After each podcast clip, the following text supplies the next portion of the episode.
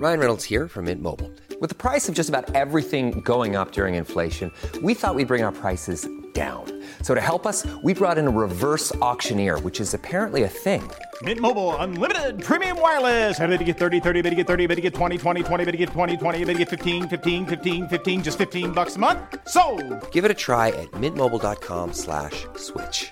$45 upfront for three months plus taxes and fees. Promo rate for new customers for limited time. Unlimited more than 40 gigabytes per month. Slows. Full terms at mintmobile.com.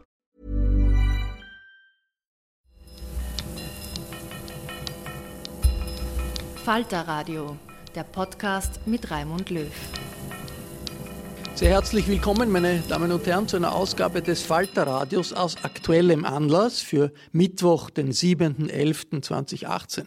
Es geht um den BVT-Skandal zur Hausdurchsuchung beim Inlandsgeheimdienst der Republik Anfang des Jahres. Im Parlament tagt jetzt der Untersuchungsausschuss zum BVT. In dieser Woche waren auch die Enthüllungen des Falter ein Thema, wonach der Inlandsgeheimdienst teilweise von der Kommunikation innerhalb aller anderen westlichen Geheimdienste abgeschnitten war wegen dieser skandalösen Vorgänge. Direkt von der Mittwochssitzung des Ausschusses kommt zur aktuellen Aufzeichnung des Podcasts Falter-Chefredakteur Florian Klenk. Hallo. Hallo. Was waren die großen neuen Erkenntnisse dieser Sitzungen gestern Dienstag, den 6.11. und heute Mittwoch, den 7.11. beim BVD-Untersuchungsausschuss? Naja, es gibt eine ganz neue Facette. Also ursprünglich hat sich ja dieser BVD-Untersuchungsausschuss damit beschäftigt, ob die Führungsriege des Bundesamts für Verfassungsschutz, das ist jene Behörde, die für Spionageabwehr tätig ist und für Terrorbekämpfung, ob die Führungsriege korrupt ist, ob sie Daten einbehalten hat und ob sie zum Nachteil der Republik Nordkorea äh, Spionagetätigkeit gemacht hat. Das ist ein relativ absurder Vorwurf. Ähm, aber es hat sich jetzt eine ganz neue Front ausgemacht, nämlich die Frage, ob ähm, das Kabinett von Herbert Kickel und insbesondere sein Generalsekretär ähm, äh, Peter Goldgruber versucht hat, an die Namen von verdeckten Ermittlern zu kommen, die in der rechtsextremen Szene ähm, ermitteln. Also Stapo-Leute, die bei den Rechtsextremen Genau, also sich möglicherweise auch einschleichen. Polizisten, die dort Informationen Polizisten, sammeln. die dort ermitteln, undercover, aber auch V-Leute, also auch Verbindungsleute aus der rechten Szene, die der Polizei Informationen gibt. Und diese Information so sagt das heute der äh, Verfassungsschutzdirektor Griedling aus. Diese Information wollte der Peter Goldgruber wissen, für den Minister natürlich, ähm, Ende Jänner 2018, also ganz kurz am Tag nach der Niederösterreich-Wahl, als die Affäre Landbauer, das ist die sogenannte Liederbuchaffäre, aufgepoppt ist. Da geht es um dieses äh, neonazistische Liederbuch, in dem also ganz hässliche Lieder gesungen werden. Der Falter hat das veröffentlicht vor äh, fast einem Jahr. Und Jetzt besteht der Verdacht im Raum, dass im Zuge dieser Affäre das Innenministerium herausfinden wollte, wer eigentlich in Burschenschaften ermittelt und dass eine Ermittlerin, die in der rechten Szene äh, sehr erfolgreich ermittelt, nämlich die Leiterin des Referats für Rechtsextremismus, die Sibylle G., dass die von ihrem Posten weggemobbt wird in die Sportabteilung, dass man sie mit einer Smear-Campaign, also mit einer Schmutzkampagne äh, versucht zuzuschütten, so dass man sie wegbekommt durch ein Disziplinarverfahren. Und das ist eine ganz neue Front, die da aufgeht, nämlich die Frage, ob hier Polizisten aus politischen Motiven unter Druck gesetzt werden, dass verdeckte Ermittler namentlich genannt werden sollen im Kreise des Kabinetts des Innenministers und hier mit konstruierten Vorwürfen eine verdiente Polizistin von ihrem Amt weggeschubst werden soll. Das klingt jetzt für einen äh, Beobachter von außen äh, eine, als eine nicht ganz ungewöhnliche Intrige in einer Stadt, in der Staatsbürokratie zwischen dem Kabinett des Ministers und äh, einer Behörde, die dem Minister unterstellt wird.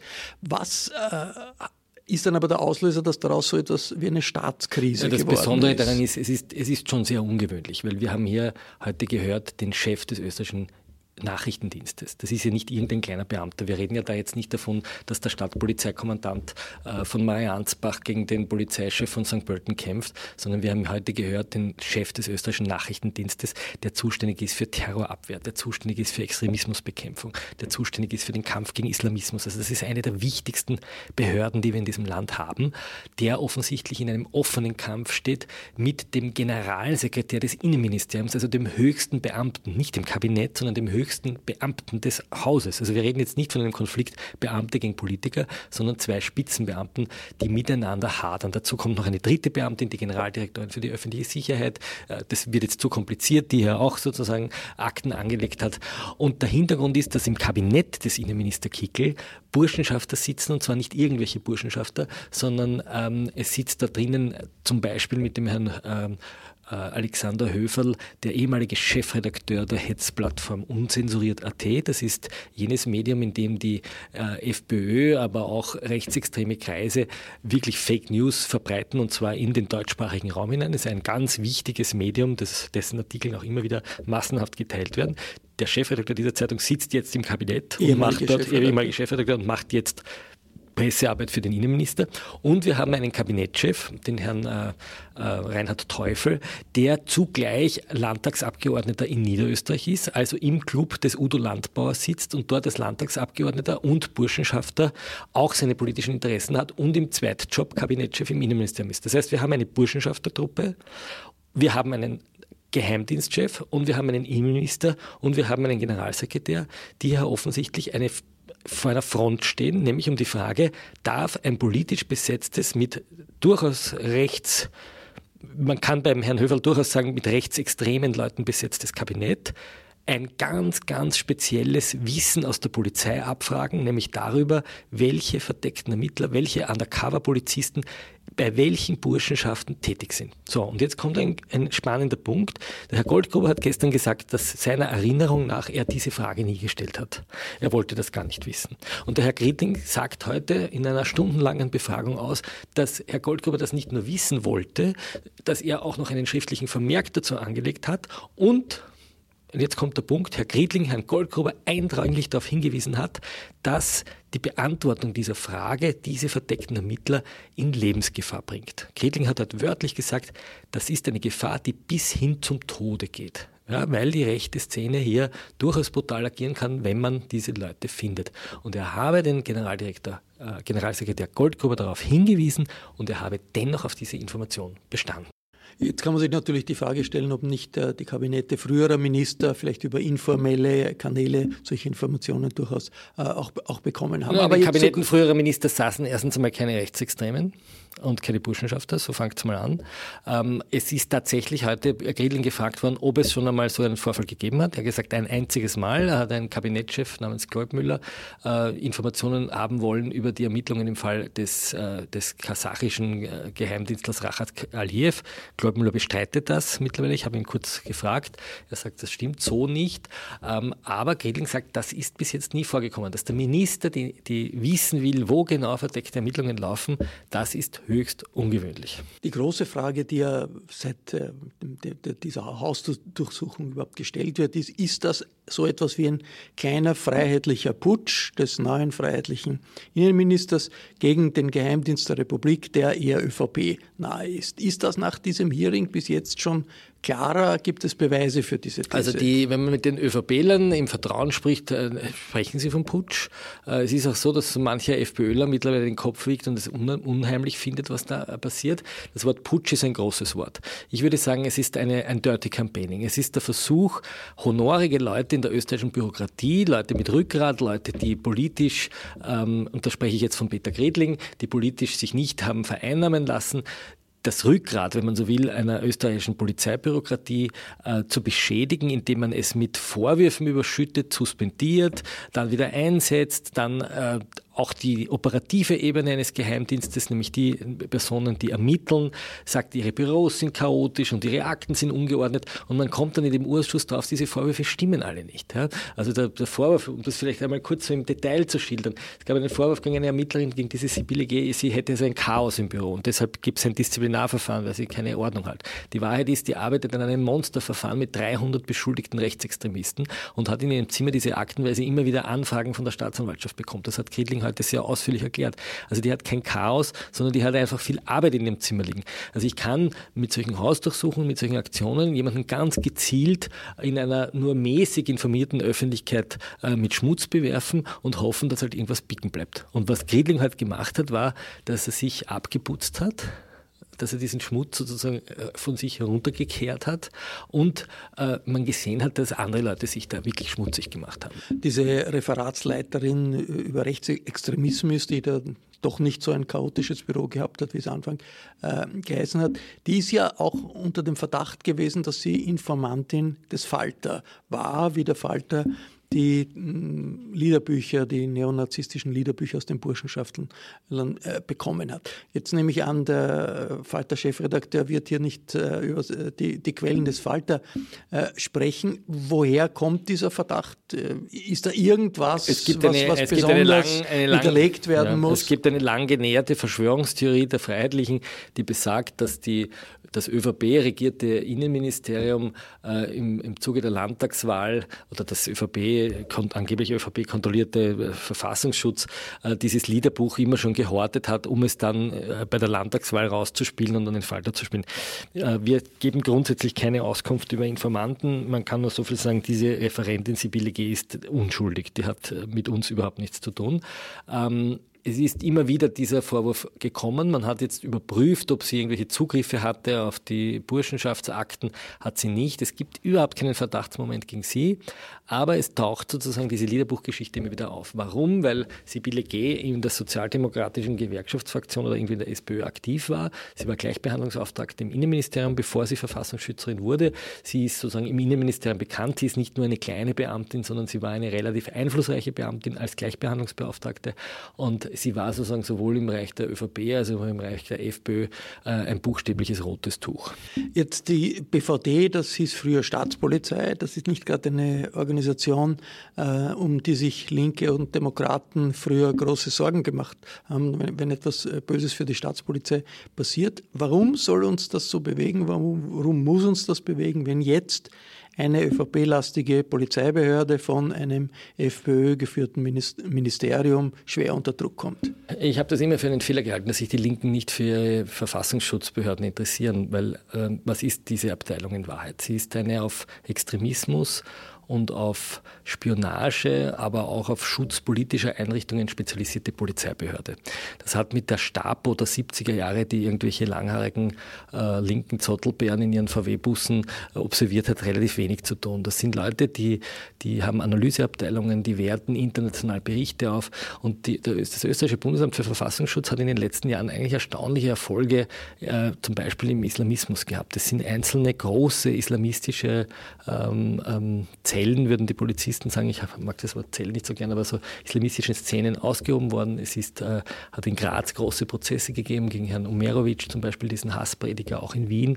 Also es ist nicht so, dass, die, äh, dass das eine Organisation ist, die Linke äh, verächtlich sehen würden, sondern ganz im Gegenteil.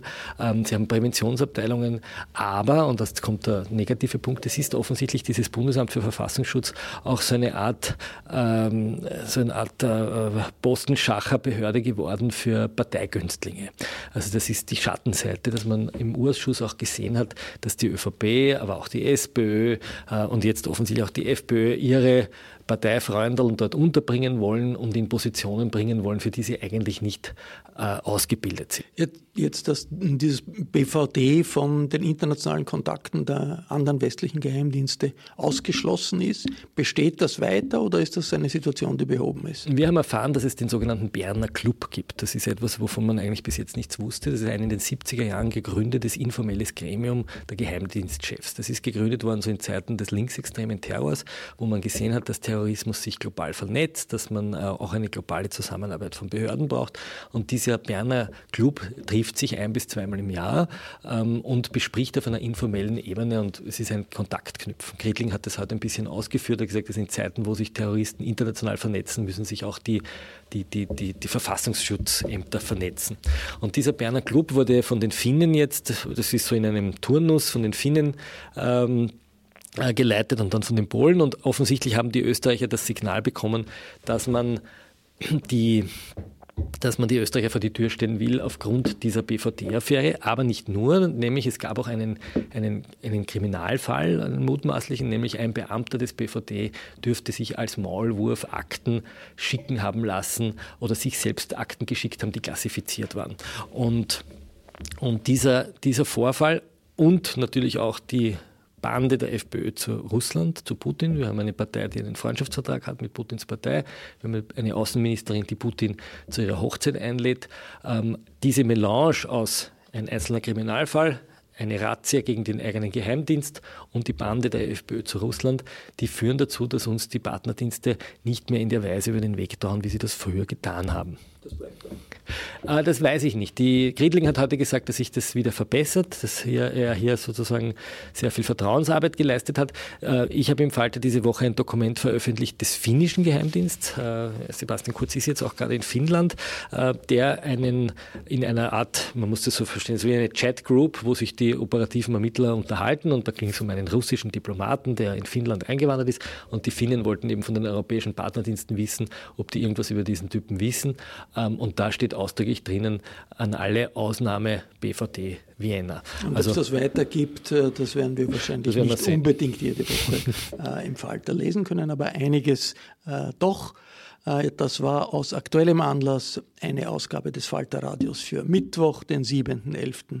2018. Ich bedanke mich bei Florian Klenk, der direkt vom BVT-Hearing aus dem Parlament zu uns gekommen ist ins Studio des Podcasts. Ich verabschiede mich von den Zuhörern auf UKW im Freirad Tirol und auf Radio Agora in Kärnten.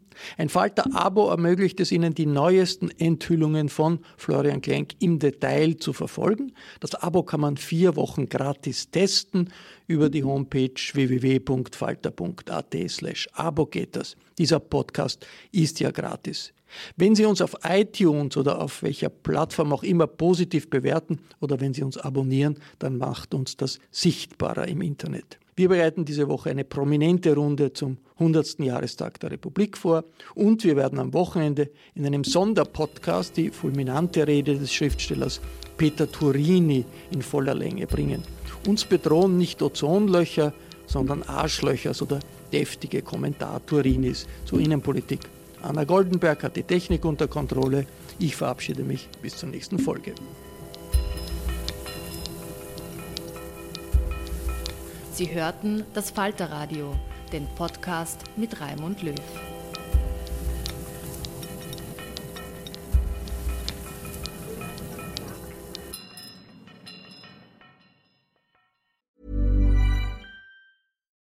When you need mealtime inspiration, it's worth shopping Kroger, where you'll find over 30,000 mouthwatering choices that excite your inner foodie. And no matter what tasty choice you make, you'll enjoy our everyday low prices, plus extra ways to save, like digital coupons worth over $600 each week. You can also save up to $1 off per gallon at the pump with fuel points. More savings and more inspiring flavors make shopping Kroger worth it every time. Kroger, fresh for everyone. Fuel restrictions apply.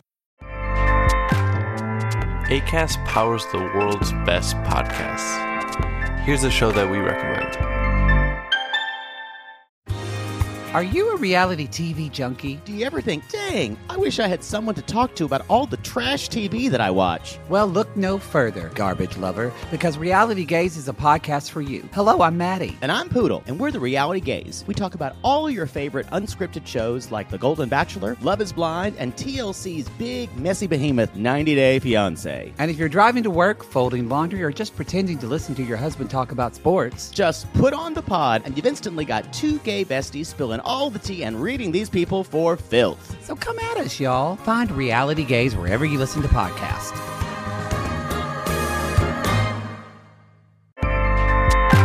ACAST helps creators launch, grow, and monetize their podcasts everywhere. ACAST.com.